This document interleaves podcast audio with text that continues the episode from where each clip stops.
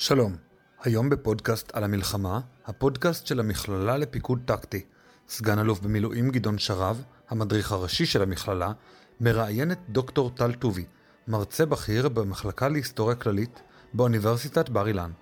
בפרק זה עסקנו בשאלות כיצד דעת הקהל האמריקנית הגיבה למתקפת הטט, מדוע ג'ונסון, נשיא ארצות הברית, החליט שלא לרוץ לנשיאות בפעם השנייה, ולמה לפני כן דאג לפטר בעיצומה של המלחמה גם את הגנרל ווסטמורלנד, שהיה מופקד על וייטנאם, וגם את מקנמרה, שהיה שר ההגנה שלו. כיצד קיסינג'ר ניתח את המצב האסטרטגי-מדיני, ואיך הוא ביצע מדיניות של הפרד ומשול בין הסינים לבין ברית המועצות, על מנת לגרום לסין שלא לעזור יותר לצפון וייטנאם במלחמתה כנגד האמריקאים. האזנה נעימה.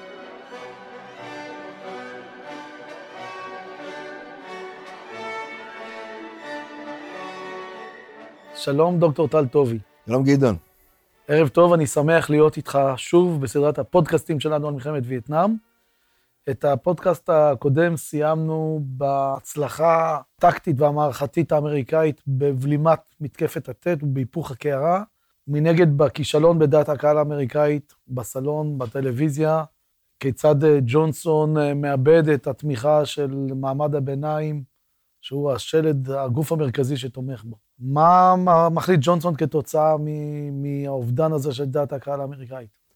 ג'ונסון אה, מתבטא בצורה מעניינת, הוא אומר, אה, יש איזשהו כתב צבאי מאוד מאוד חשוב. וולטר קרונקייט. אה, שאומר, אה, כותב, אה, שאין אה, מוצא בווייטנאם, שהצבא משקר.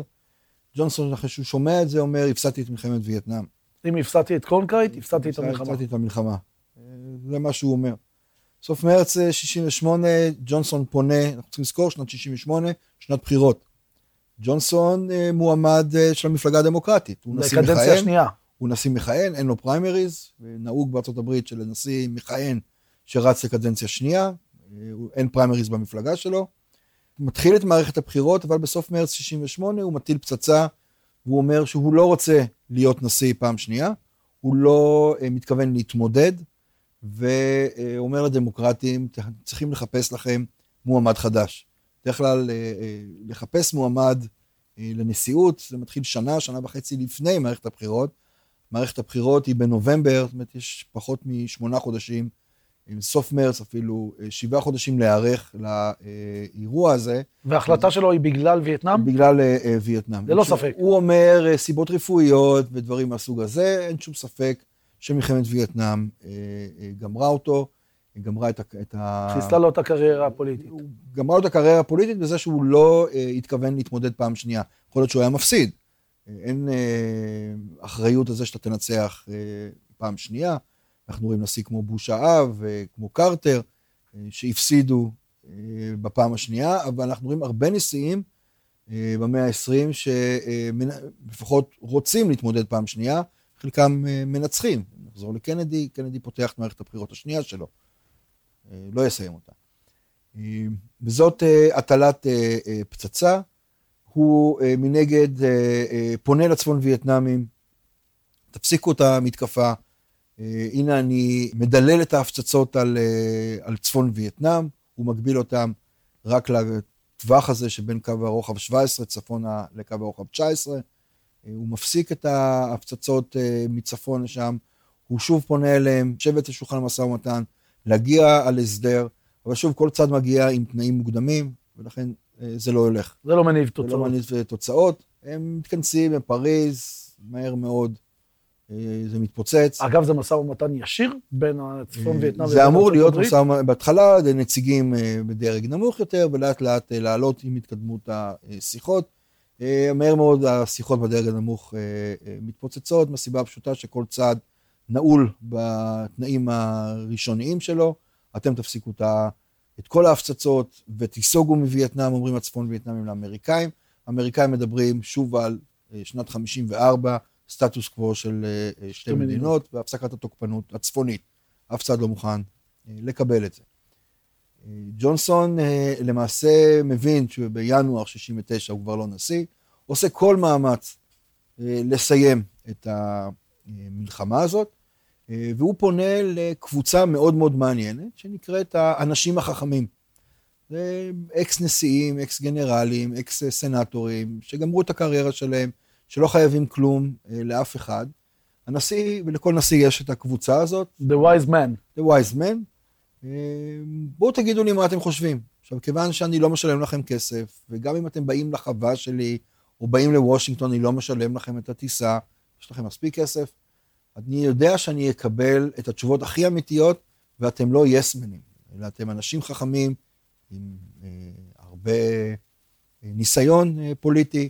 ושורה ארוכה של אנשים אומרת לו, אה, הפתרון הוא פתרון פוליטי, לא פתרון צבאי. הוא כביכול מפטר את מקנמרה. מתמנה ליושב ראש הבנק, קרן כן, המטבע. הוא מקבל את ההצעה, הוא מקבל הצעה להיות אה, ראש הבנק העולמי.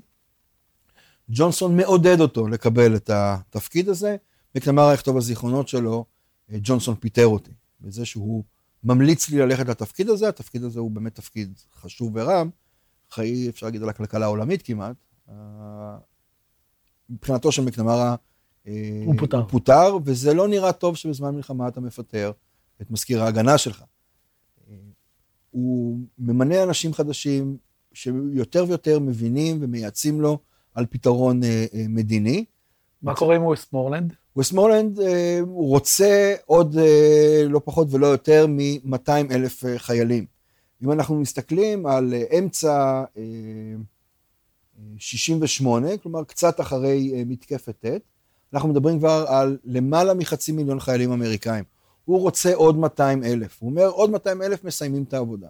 והנשיא מוכן לתת לו? הנשיא, הוא פונה לבוס שלו, יושב ראש המטות המשולבים, שאומר לו, אל תעז להעלות את הבקשה הזאת יותר גבוה. כיוון שמבחינת ארה"ב, גיוס של עוד 200 אלף חיילים, זה אומר שאין לנו עתודה אסטרטגית, שאנחנו צריכים להוציא חיילים מאירופה. צריך לזכור שבכל המלחמה בווייטנאם, עדיין הסיפור המרכזי זה אירופה. צריך להשאיר כוחות מול מיליוני החיילים של ברית ורשה. כלומר, המשמעות היא גיוס חובה טוטאלי. אה, וזה אף אחד לא מוכן. וזה אף אחד לא מוכן, בטח לא בשנת בחירות. צריך לזכור שבוש הבן ניצח בפעם השנייה, שאחד הדברים שהוא אמר, לא יהיה אה, גיוס אה, טוטאלי. גיוס חובה טוטאלי, סגנון מלחמת העולם השנייה. למעשה הפעם האחרונה שארה"ב עושה גיוס חובה זה אה, בשנות מלחמת העולם השנייה. 200 אלף חיילים זה מספר שאין לאמריקאים כרגע לתת לווסטמורלנד, ובקיץ 68 ג'ונסון ממנה את ווסטמורלנד לראש מטה הצבא. לכאורה, העלאה אה, בתפקיד. הברית, בניין הכוח לפעמים יותר חשוב מלפקד אה, על חיילים. אבל למעשה הוא מזיז אותו בביתם. הוא מזיז אותו, אה, וגם ווסטמורלנד יגיד, הוא פיטר אותי. למרות שהוא ארבע שנים בתפקיד, הרבה זמן לקצין בתפקיד, ווסטמורלנד רוצה לסיים את העבודה, ג'ונסון לא נותן לי לסיים את העבודה, גם ווסטמורלנד טוען, הנשיא פיטר אותי. למרות שהוא קיבל תפקיד בכיר. רם יותר, בכיר יותר, אפשר להגיד אותו דבר על מקנמרה. שניהם אומרים אבל, פיטרו אותנו. מי החליף אותו, את ווסטמורלנד? אה, גנרל אה, קרייטון אייברמס. שהוא סגנו. שמו הטנק, הוא הסגן שלו. הקריירה שלהם היא משיקה, בשנות מלחמת העולם השנייה אה, והלאה. ווסטמורלנד הוא איש ארטילריה ואחר כך צנחנים. אברהמס הוא שריונר בארמיה של פטון, הארמיה השלישית. ורק כדי להבין את החשיבות של האיש הזה, הגדוד שלו, של אברהמס במלחמת העולם השנייה, זה הגדוד שפרץ את המצור אה, סביב העיירה הבלגית אה, בסטון. ופטון יגיד על אברהמס, זה המפקד הגדוד שהביא לי את התהילה. ולא פחות ולא יותר, אה, נשמוע אמירה כזאת מגנרל פטון, אומר משהו לאיש. מרשים. ואם נחזור רגע לאותה רשימה של סגני אלופים שמסומנים למעלה, גם אברהמס אה, מסומן כגנרל ארבעה כוכבים בעוד עשרים שנה. בהיותו סגן אלוף. בהיותו אה, סגן אלוף, הוא יהיה גנרל ארבעה כוכבים, הוא יעשה הרבה פעולות חשובות אחרי מלחמת וייטנאם, ימות בגיל צעיר אבל, יחסית. אז אה, מה שנשאר זה מערכת הבחירות של 68, תופס את המפלגה הדמוקרטית לא מוכנה. יש מספר אירועים מאוד מאוד דרמטיים, כמו רצח מרטין לותר קינג במאי 68, רצח רוברט קנדי, המועמד המוביל, אה, ביוני 68. אירועים שלא קשורים למלחמת וייטנאם. מרטין לותר קינג, יש קונספירציות סביב הרצח שלו, FBI קשור, כן הולך להמריד את השחורים אה, נגד הלבנים בארצות הברית, דברים מהסוג הזה. רוברט קנדי נרצח אה, על ידי פלסטיני. אנחנו מדברים על השישי ליוני 68. רוברט קנדי הוא תומך במדינת ישראל, שנה למלחמת ששת הימים, להשפלה הגדולה של העולם הערבי על ידי הישראלים האלה. רוברט קנדי תומך, צריך לחסל אותו בגלל התמיכה, לא קשור אה, לווייטנאם, אבל כל דבר רע שיקרה משנת 68' ל, אה, לסיום המלחמה, איכשהו מקושר אה, לווייטנאם. למרות שדוקטור אה, מרטין לותר קינג ג'וניור אמר באחד הנאומים שלו שמלחמת וייטנאם זה מלחמתו של החייל השחור, סליחה, מלחמתו של האדם הלבן שמבוצעת בידי החייל השחור. נגד החייל הצהוב. נגד החייל הצהוב. יש אמת באמירה הזאת. יש כמובן אמירה של פרופגנדה, של תעמולה. יש הרבה חיילים שחורים אמריקאים שנהרגו. התפיסה היא שהשחורים נהרגים יותר במלחמה מאשר המספר היחסי שלהם בחברה האמריקאית בכללותה. זה לא נכון? מדויק, זה לא מדויק. זה לא מדויק. המספר של השחורים בתקופה הזאת בארצות הברית זה 13 אחוז, הם, מספר השחורים שיהרגו 11 אחוז. אז זה לא נכון. אבל אם אנחנו נחזור לגרייט סוסייטי, שאחת המטרות שלה זה אה, לשקם, לעזור לחברה השחורה, אה, להוציא אותה מהגטאות בערים הגדולות, לתת להם חינוך, רפואה, אה, הכשרה מקצועית, המלחמה, שעולה כשני מיליון דולר ליום במושגים של סוף שנות ה-60. מעכבת את כל התוכנית לא, היפה הזאת. היא לא מעכבת, היא מבטלת. מבטלת. מבטלת. לכן התפיסה של מרטין לותר קין שהמלחמה פגעה בשחור, האמירה הזאת היא נכונה. אבל הוא הולך עם זה קצת יותר רחוק, הוא, הוא באמת משתמש בעוד אה, אה, ביטויים אה, וכל מיני אמירות שהן לא נכונות, אה, אבל אין שום ספק שגזענות שקיימת בחברה האמריקאית, בגזענות שקיימת בצבא האמריקאי, היא מאוד אה, אה, משפיעה.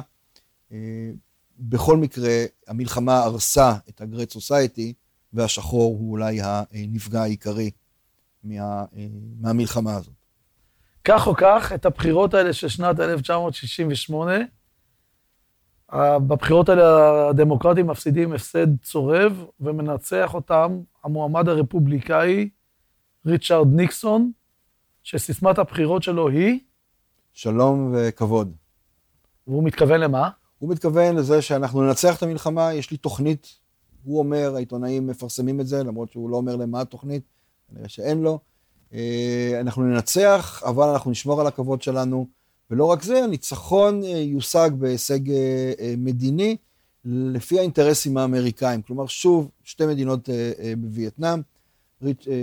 ניקסון דמות מרתקת, הוא סגן הנשיא של אייזנהאואר, וזה ישפיע מאוד עליו, אנחנו נראה את זה בהמשך, או נשמע על זה בהמשך, ומתמודד ב-1960 מול קנדי. זה אותו עימות ידוע. אותו עימות ידוע, טלוויזיוני ראשון, הוא מאוד מאוד מעניין. אנשים שראו את העימות בטלוויזיה, אה, טוענים שקנדי ניצח. הוא צעיר, הוא מאופר, הוא לבוש, הוא נראה טוב. ניקסון מזיע שם. ניקסון מזיע, הוא חולה קצת, לא, הוא לא רוצה להתאפר, הוא מדבר כבד, הוא לא נראה טוב בעימות הטלוויזיוני. אנשים ששמעו את זה ברדיו, טוענים שניקסון אה, ניצח. כך או כך, בפער מאוד מאוד קטן, קנדי מנצח, מנצח את אה, ניקסון. וניקסון יוצא למדבר פוליטי עד שנת 68. הוא רוצה להיות מושל אה, קליפורניה, הוא מפסיד גם בבחירות האלה, הוא למעשה נעלם. וב-68 הוא חוזר, כקלף המנצח של המפלגה הרפובליקנית, והוא אכן אה, אה, מנצח. דמות מאוד מאוד כריזמטית, אה, מאוד קשוחה, וקצת בעייתית, כן? הנשיא הראשון שנאלץ להתפטר. אבל זה יבוא אחר כך. זה יבוא אחר כך. אה, זה גם כמובן קשור בצורה מסוימת לווייטנאם. ניקסון טוען שיש לו שיטה אה, ויש לו תוכנית, ואנחנו נוציא ונחזיר את הילדים הביתה, וזה בדיוק מה שהאמריקאים רוצים לשמוע. אה, הדמוקרטים לא מספקים את הסחורה הזאת, לא ברורה המדיניות שלה, אה, ובסופו של דבר העם האמריקאי עייף וניקסון מנצח. הדמות החשובה אבל אצל ניקסון, בממשל שלו, בממשל שלו, זה היועץ הביטחון לאומי שלו, הנרי קיסינג'ר. דמות שנויה במחלוקת, אבל אין שום ספק שההשפעה שלו על ניקסון והתפקידים שניקסון, המשימות שניקסון אה, נותן לו, ישנו את ההיסטוריה האמריקאית, ישנו את מאזני הכוחות בעולם. אם אנחנו מחפשים את שורשי הניצחון האמריקאי במלחמה הקרה, אנחנו צריכים להסתכל על קיסינג'ר. קיסינג'ר יעשה מספר פעולות שבהמשך יביאו לניצחון האמריקאי במלחמה הקרה, וכמובן יביאו את השלום בין ישראל למצרים. גאון אסטרטגי. גאון מדיני, גאון מדיני. אה, אה, מדיני. קיסינג'ר הוא זה שמקבל את המשימה לסיים את המלחמה בווייטנאם. מזכיר המדינה האמריקאי, רוג'רס, מקבל משימה מאוד מאוד סיזיפית לפתור את הבעיות בין ישראל למצרים. רק מראה מה יותר חשוב uh, לנשיא ומה הוא נותן למזכיר המדינה, וכמו שאנחנו יודעים, האמריקאים לא הצליחו, כנראה גם לא יצליחו, אה, כדי לסיים את הסכסוך, לפחות בין ישראל למצרים. אה, ניקסון נותן אה, אה, לקיסינג'ר כמעט אה, יד חופשית להביא לו את מטרת העל, הפסקת המלחמה בווייטנאם, נסיגת הכוחות האמריקאים בהסכם שלום. קיסינג'ר מסתכל על המערכת הבינלאומית, והוא מזהה דבר אה, מאוד מאוד מעניין, שהגוש הקומוניסטי הוא לא הומוגני. זאת אומרת, אם הראייה, ראיית העולם לפני כן, בטח בתיאוריות אה, כמו תיאוריות הדומינו, דיברה על איזשהו גוש מונוליטי מתואם, ברית המועצות וסין וצפון קוריאה וצפון וייטנאם, קיסינג'ר מזהה משהו אחר. כן, קודם כל זה לא, אה, זה גוש הומוגני שמקבל את ההוראות שלו ממוסקבה. זה הדבר החשוב. אה, משנת 64 יש יותר ויותר מתיחות בין הסינים לבין הרוסים, שמתפתחת אפילו למעין מלחמה בין שני הצדדים, וקיסינג'ר מתחיל לזהות את הדינמיקה הבעייתית בין, שתי, הגוש בתוך המעצ... בין שתי המעצמות הקומוניסטיות, זה כבר לא גוש, ולכן מה שהוא עושה, הוא מתכנן אה, אה, מדיניות של הפרד ומשול. הכוונה היא אה, לבדוק מה הסינים והרוסים רוצים לקבל מארצות הברית, כדי להפסיק את התמיכה שלהם בצפון וייטנאם. ברגע שצפון וייטנאם תפסיק לקבל את התמיכה משתי המעצמות הקומוניסטיות האלה, כסף, נשק, לא תהיה להם ברירה אלא לשבת אה, על שולחן המשא ומתן, שמבחינתו של קיסינג'ר, תגידו לי מה אתם רוצים, תכף נשמע על זה, ומה שאני מבקש מכם זה שתלחצו, תפסיקו לתת כסף ונשק, ותלחצו גם על צפון וייטנאם לשבת לשולחן המשא ומתן בין האמריקאים לצפון וייטנאמים. הסינים מבקשים אה, שארצות הברית תכיר בהם כמדינה, אה, והיא זו שתייצג את העם הסיני באו"ם, וכמובן מועצת הביטחון של האו"ם.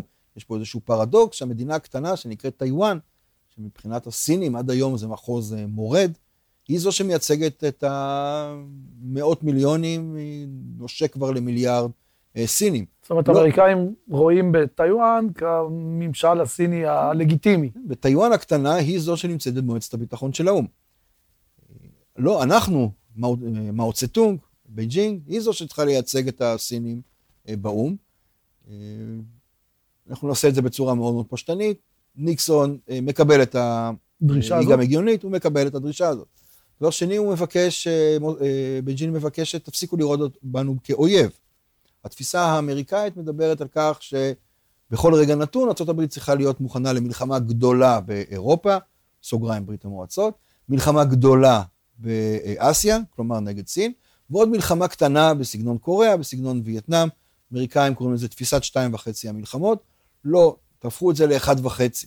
תוציאו אותנו. תוציאו אותנו, והדבר החשוב והמעניין, אה, כיוון שיש לנו עימות צבאי אה, בין הסינים לבין הרוסים, אה, בגבול היבשתי הארוך ביניהם, יש חשש סיני, לא ברור כל כך ממה, שהסובייטים יתקיפו את הסינים מהים. אין צי סיני, יש צי רוסי, כמובן הרבה יותר גדול וחזק מהצי הסיני. אנחנו מבקשים שאתם תגנו עלינו מפני התקפה ימית אה, של הסובייטים. גם את זה, בסופו של דבר, אה, קיסינג'ר מקבל. מקבל. אנחנו צריכים לזכור, הוא מתחיל את הפעולות שלו בשנת 69, זה ייקח כמה, כמה שנים טובות, עד שנת 72. הביקור המפורסם, א', של נבחרת הפינג פונג של הכוחות המיוחדים האמריקאית, וכמובן הביקור העוד יותר מתוקשר של אה, ניקסון על, עצמו. על החומה, בחומה הסינית. אה, מה שתיארתי פה בכמה דקות, זה ייקח אה, אה, שלוש שנים, אבל בסופו של דבר זה מפריד את הסינים לא רק מהווייטנאמים, אלא גם מהסובייטים, מגביר את ההפרדה שסע הזאת. בתוך העולם הקומוניסטי. האמריקאים, לא נגיד מושלים בסינים, אבל סין מתחילה במרכאות לעבוד בשביל ארה"ב, לצורך העניין באמת לחץ על צפון וייטנאם. במקביל, בתוך מסעות הדילוגים הכמעט אינסופיים של אה, קיסינג'ר, הוא פונה למוסקבה. מה אתם רוצים מאיתנו? הדבר הראשון, הם מבקשים אה, כ-750 מיליון דולר אה, כדי לקנות חיטה. וזה מראה על המשבר הכלכלי הגדול שיש בברית המועצות, דבר שבסופו של דבר... שעוד יחריף. יחריב, יביא לקריסה. זאת אומרת, אני מבקש מהאויב, מהאויבת שלי כסף, כדי שאני אוכל לקנות ממנה ומקנדה, מדינות אויב, חיטה. לצורך העניין, אנחנו עכשיו נקנה חיטה מפיסטוקים אה, מאיראן, או שזה לא. זיתים סורים, כן. כן? זה, זה לא, לא כל כך יאומן. לא רק זה, גם נבקש מהם כסף. זה דבר אחד. דבר שני, ששוב מעיד על אה, עומק הצרה הכלכלית של הסובייטים, אה, בואו נפתח בשיחות להגבלת החימוש הגרעיני. מרוץ החימוש הגרעיני עולה לשני הצדדים אה, עשרות מיליארדים. כן, יש איזשהו היסטוריון כלכלי שעשה איזשהו חישוב ואמר שאם ארה"ב הייתה משקיעה, אה, שהכסף ששתי המדינות הוציאו בתקופת המלחמה הקרה, אה, אפשר היה לבנות בכסף הזה עיר על הירח. אנחנו מדברים בסופו של דבר על טריליונים של דולרים במושגים של שנות ה-50, 60, 70. זה- מושגים של היום אנחנו מדברים על סכומים אה, כמובן אה, גבוהים. ברית המועצות מבינה שהיא לא יכולה לעמוד מול ה... שהכלכלה שלה לא מסוגלת לעמוד. מול הקפיטליזם מול האמריקאי. הקפיטליזם, מול... שתומך כמובן אה, בהיבט הכלכלי במרוץ חימוש. האמריקאים גם הם בסוג של תחילתו של מיתון, שילך ויתגבר במהלך שנות ה-70 וה-80, אבל הם לא נמצאים על סף קריסה כלכלית, מה שיקרה בסוף שנות ה-80 בברית המועצות. ולכן יש, אה, מתחילות שיחות להגבלת החימוש הגרעיני. זה מביא לאיזושהי הפשרה, דטנט, ביחסים בין ארה"ב לברית המועצות. ופה אפשר להגיד שניקסון אה, אה, נהנה מהפירות שמספק לו קיסינג'ר, אה, ומבקר במוסקבה, ומבקר בבייג'ינג, ומקבל, והפרס הגדול זה באמת אותו לחץ על הצפון הנוי. וייטנאם, על, אה, על הנוי. ואיך זה נראה מהצד של הנוי? הם מרגישים את הלחץ הזה? כן, זה לא נראה טוב. אנחנו מתחילים יותר ויותר לאבד את התמיכה של הקומוניסטים, ואנחנו צריכים לעשות שוב צעד אה, מאוד מאוד אה, דרמטי. אם נחזור קצת למלחמה עצמה, דיברנו עכשיו על האירועים המדיניים, המלחמה אה, עוברת איזשהו שינוי מהצד האמריקאי, בשלהי תקופתו של ניקסון, סליחה, בשלהי אה, תקופתו של ג'ונסון, וביתר שאת אצל ניקסון, מתחילה בהדרגה הנסיגה האמריקאית אה, אה, מווייטנאם. זאת אומרת, מה, הם מדללים את מדללים מספר לאט ה- לאט את הכוחות, אנחנו רוצים קצת אה, מספרים. בדצמבר 68, נגיד עלייתו של ניקסון אה, לשלטון, יש אה, 536 אלף, 536 אלף חיילים, ושנה לאחר מכן יש כבר אה, 475. זאת אומרת, כבר ירידה של 100 אלף חיילים בשנה אחת. התהליך הזה נקרא תהליך הווייטנמיזציה, כלומר החזרת ניהול המלחמה לידיים דרום וייטנמיות, והוצאת הכוחות. והוצאת הכוחות. אה, הדילול הזה, אה, יחד עם אה, יותר ויותר לחץ קומוניסטי על הצפון וייטנאם, מביא את, האמר... את הצפון וייטנאמים להבין שהם צריכים לעשות איזשהו מהלך גדול. Uh, המלחמה בתקופתו של אייברהמס לא שונה מהותית מהמלחמה ב... בתקופתו של וסטמולן, למעט uh, אירוע uh, חריג גדול אחד, וזה פלישה לקמבודיה. ב-1970 ארה"ב פולשת לקמבודיה יחד עם צבא דרום וייטנאם, כדי לנקות את uh, השטחים שסמוכים לגבול מבסיסים צפון וייטנאמים, ולתמוך בממשלה האנטי-קומוניסטית uh, שיש בקמבודיה. אירוע אה, יכניס את ארצות הברית אה, לפי בני התקופה לערב מלחמת אזרחים, לא פחות אה, אה, ולא יותר. בארצות הברית בארצות גופה. הברית עצמה, זאת אומרת, זה לא התבטאויות של חוקרים אה, מאוחרים שמנתחים את האירועים, אלא עיתונאים, פוליטיקאים, אה, בני התקופה. בני התקופה, שככה מתארים את זה בכתבות, בראיונות. אה, תנועות המחאה יהיו בשיאן אה, בשנה הזאת.